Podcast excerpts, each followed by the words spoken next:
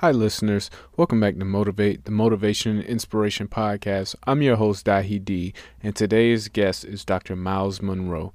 Myles Munroe gives a fantastic speech, and the biggest thing that stands out to me is that success is a predictable outcome. Myles gives a bunch of rules that kind of lay out how it's predictable, but that it's easier to achieve than you think once you if you do x then you get y. And he really breaks down what that really means. He he basically says there are rules that we didn't create that the creator created or whomever someone created right? And basically with these rules if you follow them then you can see observable success right? If you and and one of the things he he mentioned like if you have sex and you get pregnant then you have a baby right? It's it's that simple if you didn't have sex, then you wouldn't get pregnant, right? So that's an example of existing rules that kind of stand out to me that, hey, if you just focus on, if you want to be successful and you just focus on the rules that you create and follow, you'll absolutely be successful. It is a predictable outcome, like he said, and that's a really fantastic thing. Dr. Munroe gives several guiding principles in this speech, and without further ado, I'll turn it over to him. I hope you guys enjoyed the show, and thanks for listening.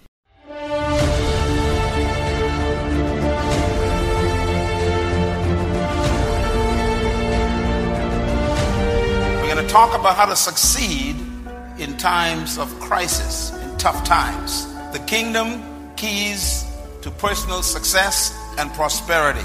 I'm going to give you four of these keys tonight that I live by. Everyone wants to succeed, nobody wants to fail in life. And I also emphasize that success is predictable. You can predict failure and success, and there's a reason why. Everything in life was designed and created to function by laws. And therefore, laws make life predictable. Laws make life simple. The success of a product protects the reputation of the manufacturer. Success is not what you've done compared to what others have done. Success is what you've done compared to what you knew you could have done or you should have done. So success has more to do with fulfilling your assignment and your purpose than it has to do with beating someone else in a race. So success in life is discovering two things your purpose and your assignment. Success, therefore, is fulfillment and completion of your purpose. Purpose is the reason why a thing was created. A trumpet is successful when it blows a note. So a trumpet on display in your home is not successful. It's beautiful, it's a nice place to put it, but it's a failure. Why? Because the purpose for a trumpet is to blow a note, not for display.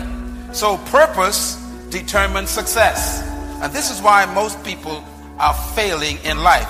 They have not captured yet what they were born to do. What's important in life is are you doing what you were born to do? Now, in Matthew chapter 13, Jesus talked about when you live in the kingdom, your success is related to some keys, and he calls them secrets. And he said, The knowledge of the secrets of the kingdom of God has been given to you. Those secrets are called keys. Matthew 16, verse 19, he says, I will give you the keys, plural, of the kingdom. There's no key to the kingdom. There are keys of the kingdom. Why is this so important? He says, because these keys open up heaven or close heaven. They open up life or close life.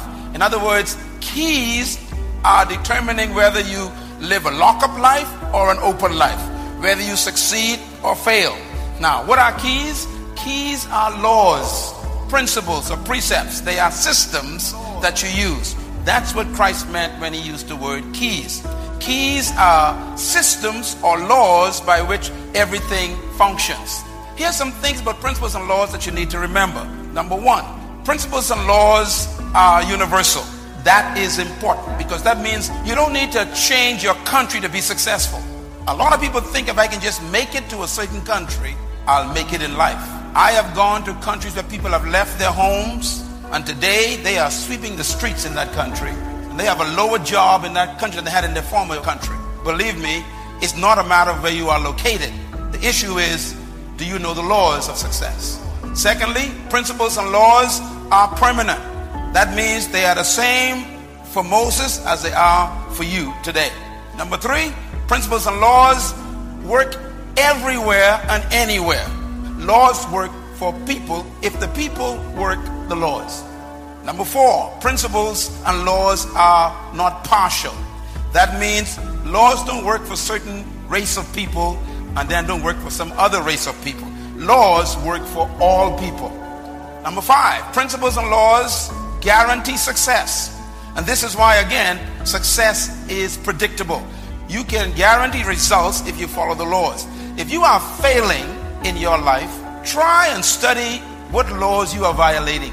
If you are succeeding in life, study the laws you are obeying.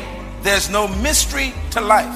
And most of us are hoping to succeed in life and don't understand the laws that are established by God to succeed. Principle number six principles and laws never can be broken. You cannot break a law, the law breaks you. It's like running a red light hoping you won't get an accident. So if you want to be successful, don't try to take shortcuts. Don't try to find your way of doing things. There are laws established in life by the Creator that everyone have to follow. And anyone who follows those laws have the same results. Point number seven principles and laws are inherent and their judgment is inherent. That means that you don't need to be punished if you violate a law. The punishment is in the law. If you put your hand in fire, no one has to burn you. You violate a law, you get burned. And so it is with everything in life. God doesn't really judge us. The laws he built into life judges us. You have sex, you get pregnant, who do you blame? That leads to point number eight. Principles and laws protect the product. When you obey the laws laid down by the manufacturer, you don't need to worry about protection. They protect you. So guilt comes when you break a law because you're no longer protected by that law. I want to just read this verse again. Let's read Deuteronomy 8, verse 17. You may say to yourself, God says, My power and the strength of my hand has produced this wealth for me. But you must remember, the Lord your God, it is He who gave you the ability to produce wealth to confirm His covenant that He made to your fathers. God is not against you becoming wealthy, but He wants you to remember where it came from. Secondly, this verse tells us how to become wealthy. And wealth in this verse doesn't come from God in the sense that God gives you money. Read it carefully. What does God give you? The ability to produce. Wealth comes from finding your ability to produce something. The first command that God gave man was to work. Work shows up in the Bible before woman. That's because a man needs work before a woman. Work is a law. That means anything that stops you from working violates a law. So if you want to get something without effort, you're violating a law. That's why God doesn't like beggars. A beggar is somebody who wants something without effort. Let me quote the King David says, I have never seen the righteous forsaken, nor his seed beg for bread. Notice the condition righteous. What is righteous? Staying in line with the laws. He said, if you stay in line with the laws, you will never be a beggar. Why? A beggar is not a worker. And the first law God gave man was to work. Matter of fact, let's read it. Genesis 2.15. And the Lord God took the man and put him in the Garden of Eden. And he commanded the man to what? To work and to care for him. The word work is the word ergon in Greek and Hebrew. And the word actually means to become. The word work also means to work out something, to become what you are. So when God told Adam, work, he was telling Adam, become what's trapped on the inside. So work is not something that the government provides. You're looking for jobs. And that's why you're broke. You're waiting for some investor to come and give you a job. Ladies and gentlemen, remember that work has to do with finding who you're supposed to become. I am successful because I am becoming something. Work is like a seed becoming a tree. Most people go to a place where they can't become.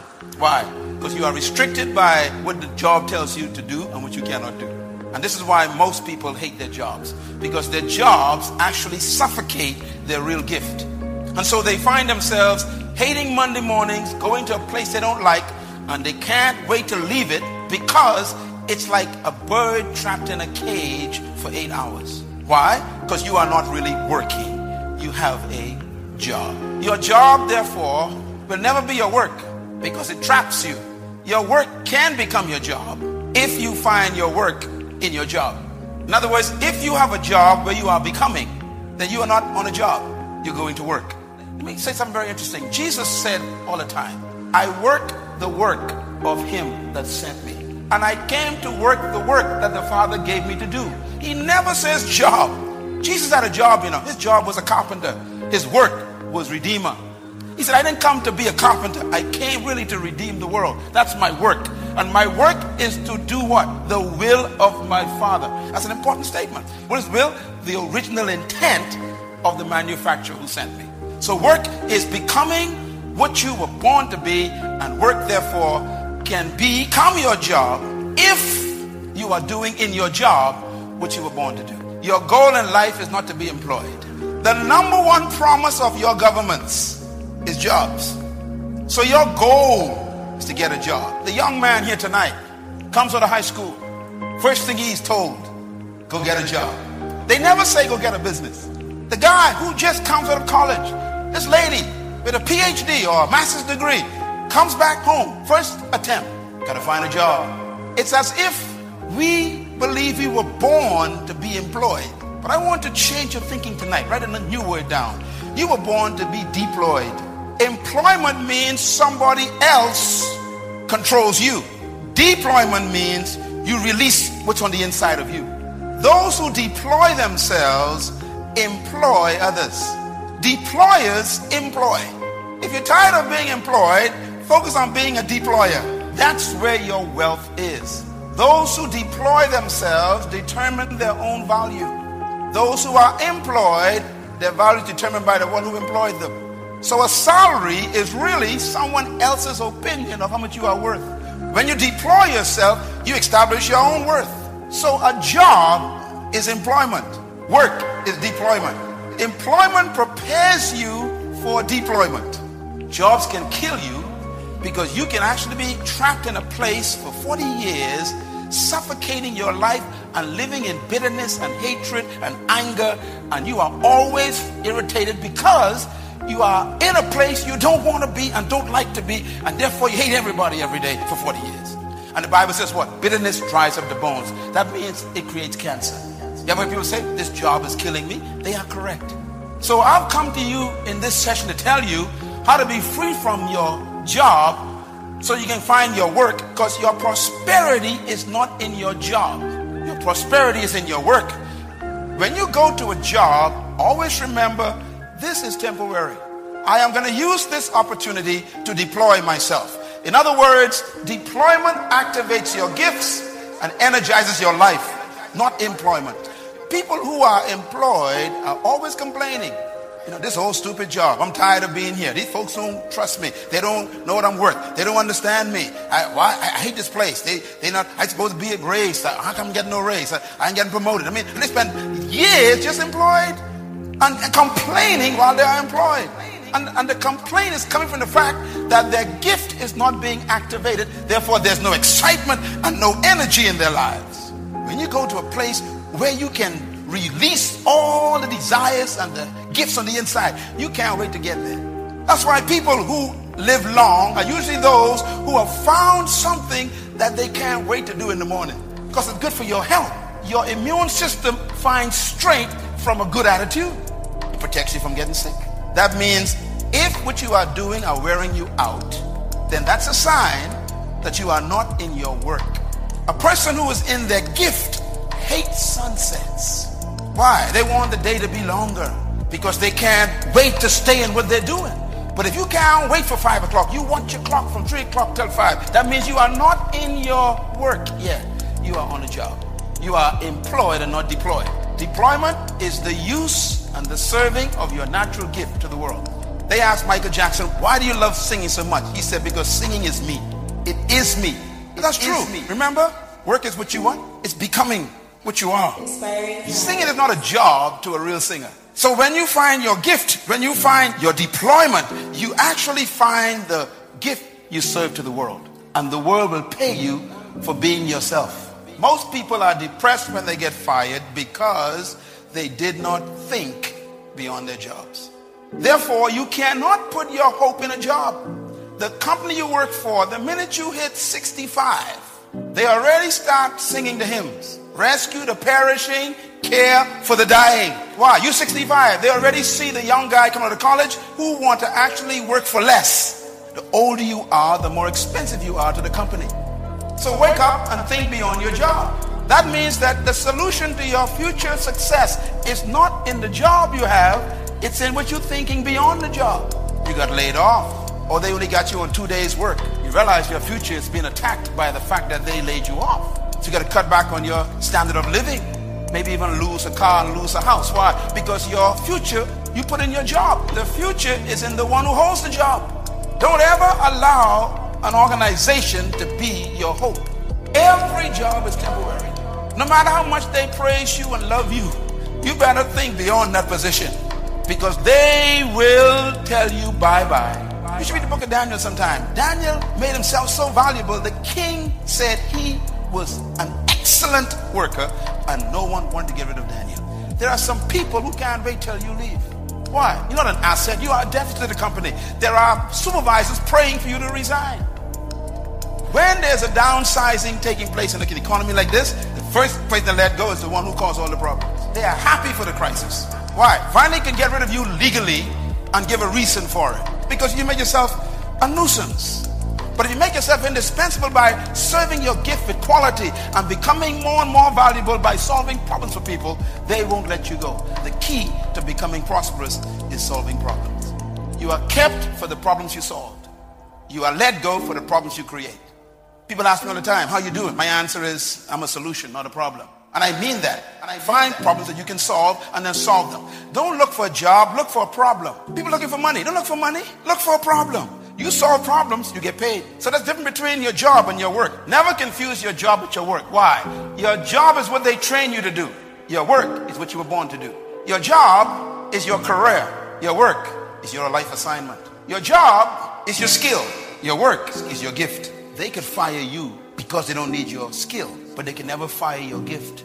It goes with you. Our problem is our cultures have not trained us to find a gift. They train us to find a job. So they tell you, go get a skill. Remember those words? The problem is your skill is dispensable. And I mean if I've been using your skill for 20 years and now you are making $20,000 a year, and a young guy came out of college with a more refined skill in your area, he only wants 25. You're gone. In other words, skills are dispensable. But gifts can never be taken away.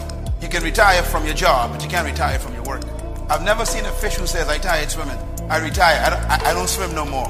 I've never seen a bird that says, I, I retire from flying. I've never seen a seed that says, I retire from bringing forth a tree. In other words, you never retire from your gift. You can retire from your skill. You're a skillful secretary, but they don't want secretaries. So your skill has become your curse. The people don't want your skill. Think beyond your job. Your future is in your seed gift. It's not in your job. It's in the gift that you have.